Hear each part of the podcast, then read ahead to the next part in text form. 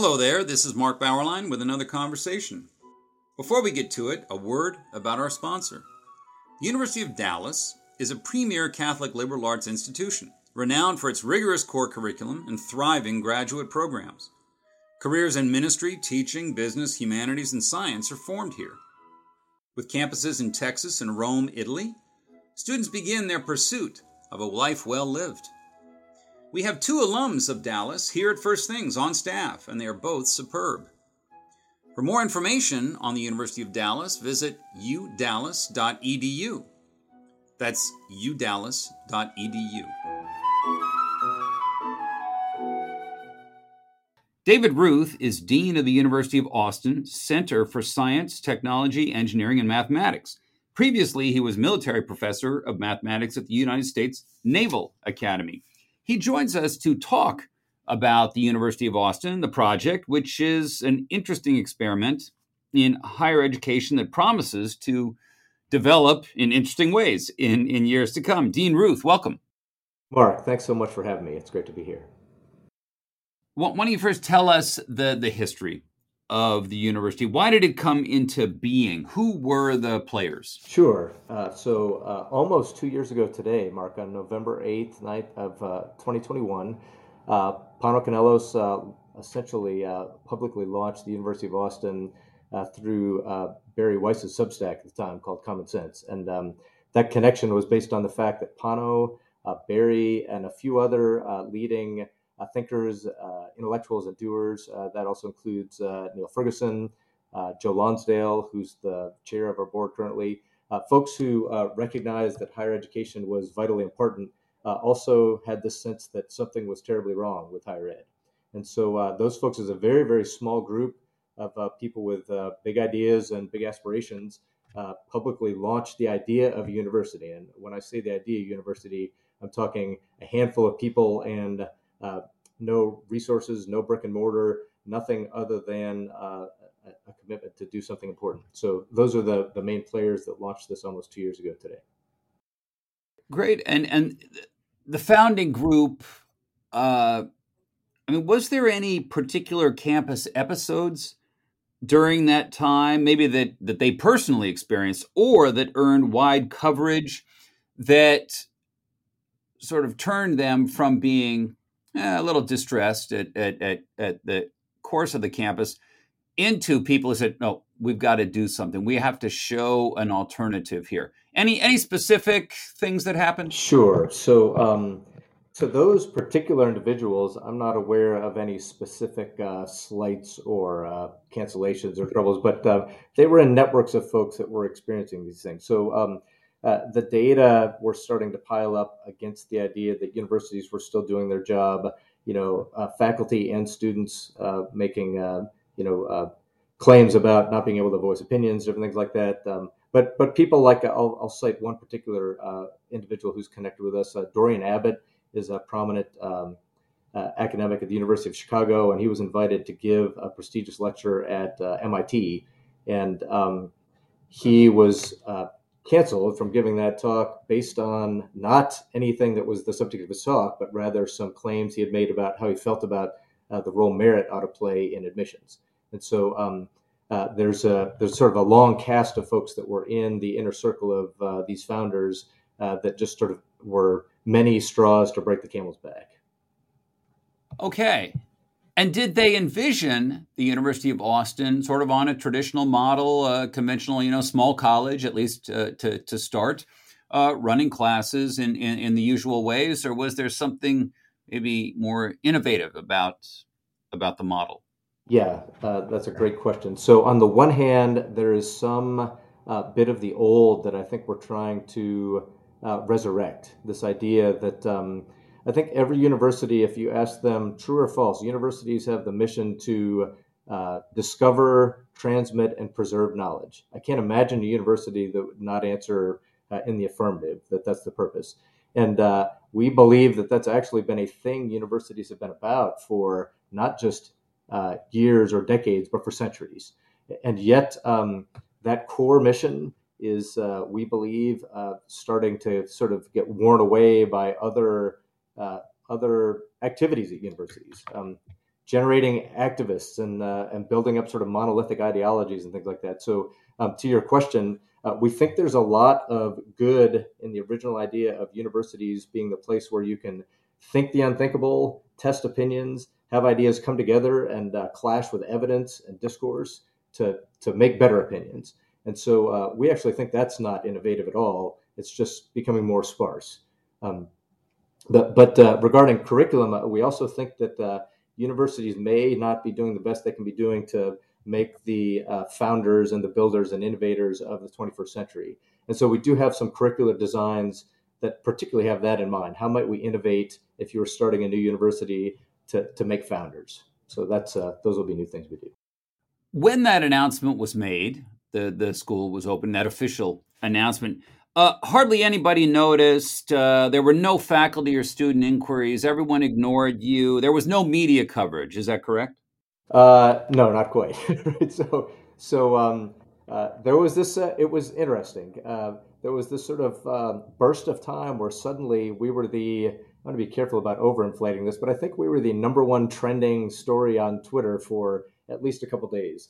I personally don't know how oh, yeah. much value to add to that sort of that sort of feature. But uh, for a while, uh, people were, um, in fact, they were attacking the idea of us, uh, and, and, we did weren't even born. we were sort of an idea was born, but we certainly uh, were sort of this. Um, we became the straw man that folks who I think perhaps are more interested in uh, the way things are rather than making things the way they ought to be. Uh, did certainly kind of barrage us for text, and then for a while, I think. Um, there are folks that thought, okay, they died. We haven't heard anything about them, and uh, so we, we, did our job. In the meantime, um, we've hired faculty. Uh, we've secured campus. We uh, have raised nearly $200 million in less than two years. And uh, we are, um, maybe I'll take this opportunity now. We were certified five days ago by the state of Texas to operate as a university. So uh, we are five days uh, ago, we were a 501c3 called UATX. Uh, we are now the University of Austin, and uh, we're going to make a big public announcement next week. Uh, you may, you know, next week is when November 8th happens. You may not be surprised that we intend to uh, be uh, advertising everything that we plan to do to, to the whole wide world. But uh, we're we're the real thing. Yeah, I want I want to get to the the accreditation process, the certification process in, in a few minutes, but. apart from the massive media coverage, I mean, it was huge uh, this was a story, and you, you, it was also a lot of judgment in these stories. And, and I'm reading this as that they haven't even begun. Why are you already weighing in? I mean, hey, let this let's it happen. Let's see let's see how it goes. Uh, but somehow you, you struck a chord uh, that hit hit perhaps some insecurities that that are out there, some recognition that things are not really right, and that people maybe don't want to face that fact. But you also got from a whole lot of faculty and students inquiry letters, curiosity. Yeah. Thousands. We correct? sure. Yeah. So uh, I, I now am privy to the inquiry list that uh, we got back then. In fact, my name is on it. I was one of the thousands of professors uh, who, uh, and, I, I, want to be clear, I was I was very very uh, satisfied uh, with the great institution I was involved in, and yet I recognized this thing they were doing in Austin really mattered, and I wanted to be involved in at the time. I just wanted to be involved in keeping up to date, thinking about how I might contribute. Uh, had no idea back in November that uh, seven months later I'd be signing a contract to be the dean for STEM. But yes, thousands yeah. of faculty inquiries, uh, anywhere from please hire me now to teach, all the way to uh, I think what you're doing matters, and I would just like to be part of the legion of folks that helps make you successful. So very, very encouraging. Yeah, yeah, yeah. One thing it was cast as a conservative initiative, and and I I heard that, and then I looked at your list of advisors. Uh, that that didn't seem to quite add up. How would you characterize the orientation of of the leadership if you if you had to use political terms? Uh, maybe if I had to, I would punt. No, I won't do that at all. Uh, what I will say is that uh, the leadership, uh, we are committed to intellectual pluralism. And what that means is that uh, if we do our right job right, uh, the cast of leaders, both administrators and faculty, I'm at the intersection of that group, are going to fill space from across the board.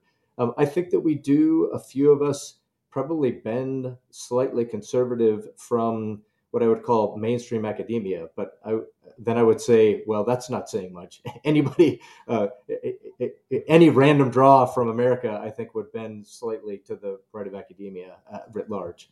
So, um, but but quite a quite a, uh, an array of backgrounds, and certainly if you look at our advisories, uh, our advisors, uh, we have uh, people from the entire range of the political spectrum.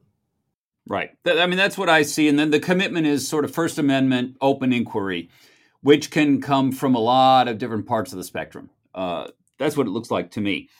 Now, in terms of the students coming to you, wanting to be involved, the faculty coming to be involved, isn't it a little risky for faculty and students to join a, a fledgling operation? Uh, what, what was the attraction for for them? Not not just you know dissatisfaction with their own, but what about you was appealing? Sure. So so I'll start with me personally, and then I'm gonna uh, maybe uh, uh, extrapolate to what I think might be the broad draw to both faculty and students, because you're exactly right.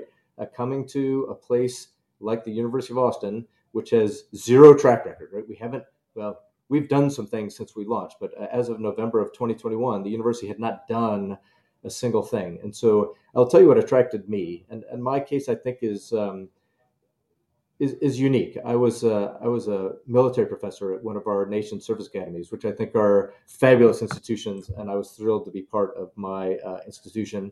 Uh, and I uh, I personally was reaching a point. Uh, I had reached the point in my military career where uh, the time, sort of the the Constitution, or I'm sorry, the U.S. Code says this is when your career will end as a military person, and thank you for your service, and there, it's time to do a new thing. And I was excited. Uh, I still have a lot of gas in the tank, I think, and I wanted to be part of something important. And I was looking really across the spectrum of activities, not just in academia, uh, in industry, in uh, in other pursuits. And um, I think it's it's um, I'm very fortunate that this opportunity cropped up exactly when I was looking for what I'm going to do when I grow up. And so uh, I already wanted to do something meaningful, special, different. And uh, this was an opportunity screaming to do such a thing. And uh, I've had quite a bit of experience with both leadership and as a professional academic uh, in over the last 30 years. And I felt like I was a good fit. And so uh, it's turned out to be a great fit for me. Um, more, more broadly, oh, well, go you, ahead. No, go ahead. I was go just going to say more broadly, I think there are many, many folks out there that it is intriguing to be part of a thing that looks like it could really make a difference in an area that matters. Um, I think most people think higher education should matter. It should be influential. It should be shaping our society. It should be a thing that is a great part of at least America. Um, and uh, for folks who want to be part of a thing like that, I think that that attraction uh, is uh, overcomes at least some of the, the concerns about the risk that uh, we still haven't done what we purport we're going to do yet. You know, a lot of young people want to get involved in something when they leave the house from high school, something a little daring, a little adventuresome. Uh, tell us about the initiative called Forbidden Courses.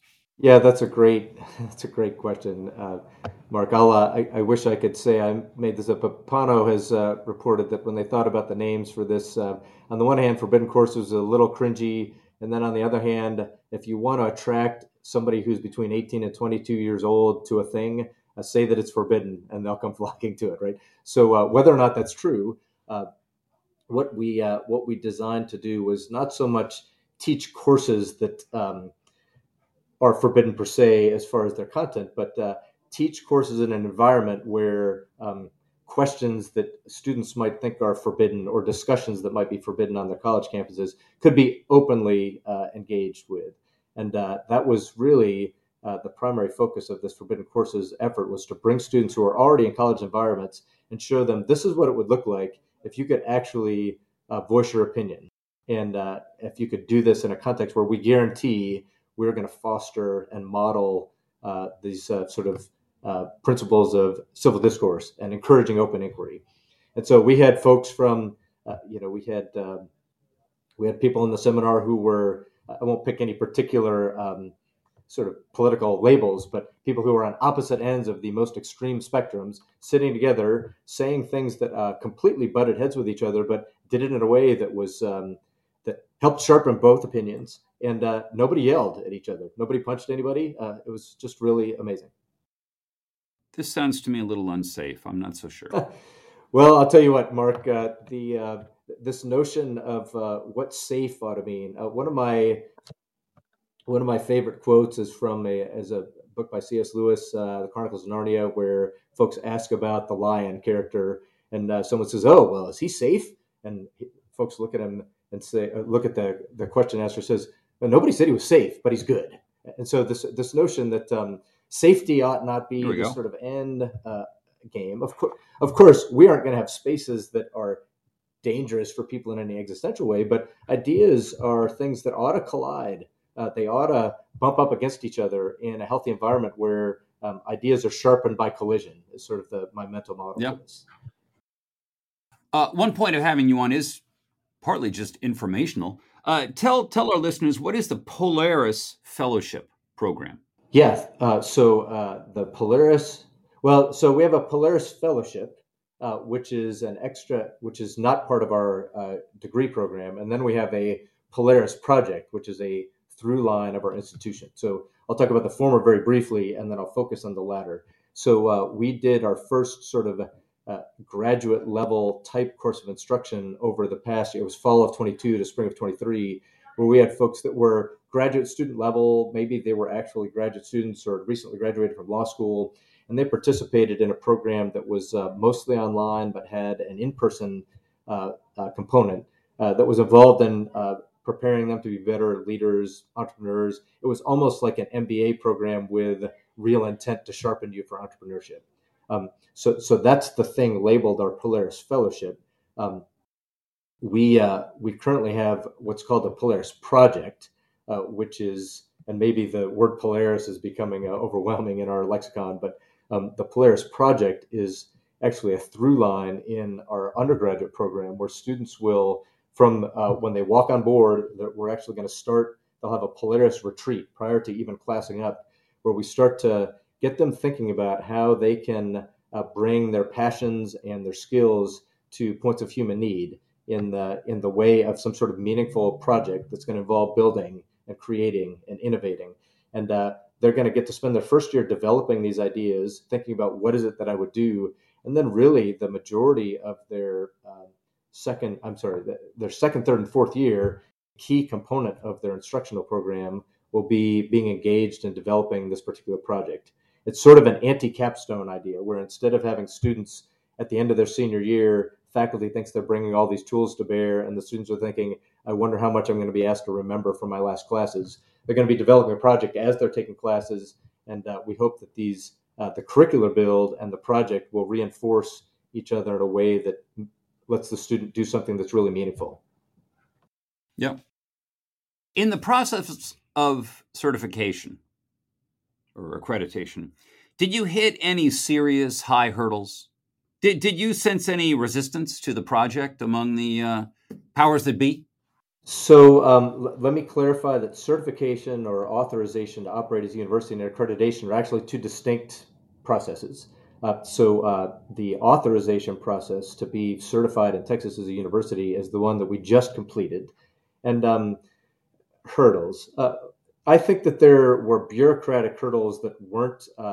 Uh, there was no malintent that I was aware of. As you know, I was part of the team that put together this nearly 2,000 page application uh, in order to meet the requirements for certification in Texas, and we had uh, we had a very thoughtful visiting team. the Texas Higher Education Coordinating Board was uh, stayed engaged with us. Uh, none of those people had certified a new university ever, and so I think a lot of the things that were hurdles were more all of us trying to just figure out how you actually do this in Texas. Um, so, so no, we uh, I I didn't perceive any intentional um, pushback, uh, any sort of um, thing that was uh, tried to make it hard. It just is hard. It's a, it's a huge mountain of bureaucracy to climb, and uh, that makes it, I think, very difficult for other universities even to get off the ground. do you have a typical uh, uh, curricular profile of the Austin students? I mean, how, how's the breakdown of, say, humanities, social science, STEM interests? I mean, I know there's this sort of leadership, strong leadership uh, uh component, but what about in, the, in those three traditional areas? Yes, so we are uh, our our um, curricular structure involves things called centers of inquiry, which the best analog to those would be uh, schools or colleges at other universities, uh, where um, we have students who are wildly interested in uh, humanities and in the social sciences and in STEM. We're going to have to early on do some selection that balances across those groups. But um, the three areas that students will be able to focus in earlier on, uh, early on, one is arts and letters, and so um, that will be a very um, that will be not so technical as far as uh, the curricular design for arts and letters. Although uh, we are on the verge of uh, being able to, well, we're developing out, for example, a, a, film program there that will actually involve all sorts of uh, technical details that would support, say, filmmaking and things like that. Uh, we have a Center for Economics, Politics, and History, which will be um, which will involve social sciences, but also um, some uh, typical uh, humanities endeavors like uh, applied history. And then in my Center for STEM, uh, we intend to build out into a variety of focus areas, but we're going to start with a heavy emphasis on computing science and data science. So, um, so those are going to be the, sort of the first lanes that students will be able to make uh, curricular choices in. All right. How, how, do how do people find out about it? What's your website? uaustin.org. U A U S T I N.org. Uh, stand by for a major public announcement on November 8th, the two year anniversary from our launch. And uh, I hope that students are ready to apply. Just to let, just to tell people, .org, not .edu. That's correct. .org, not uh, .edu. And uh, I expect there will be a .edu that comes soon, but .org is the correct thing uh, currently. Okay. Uh, David Ruth, Dean, University of Austin. Thank you for joining us. Mark, thank you so much for having me. It's been a pleasure.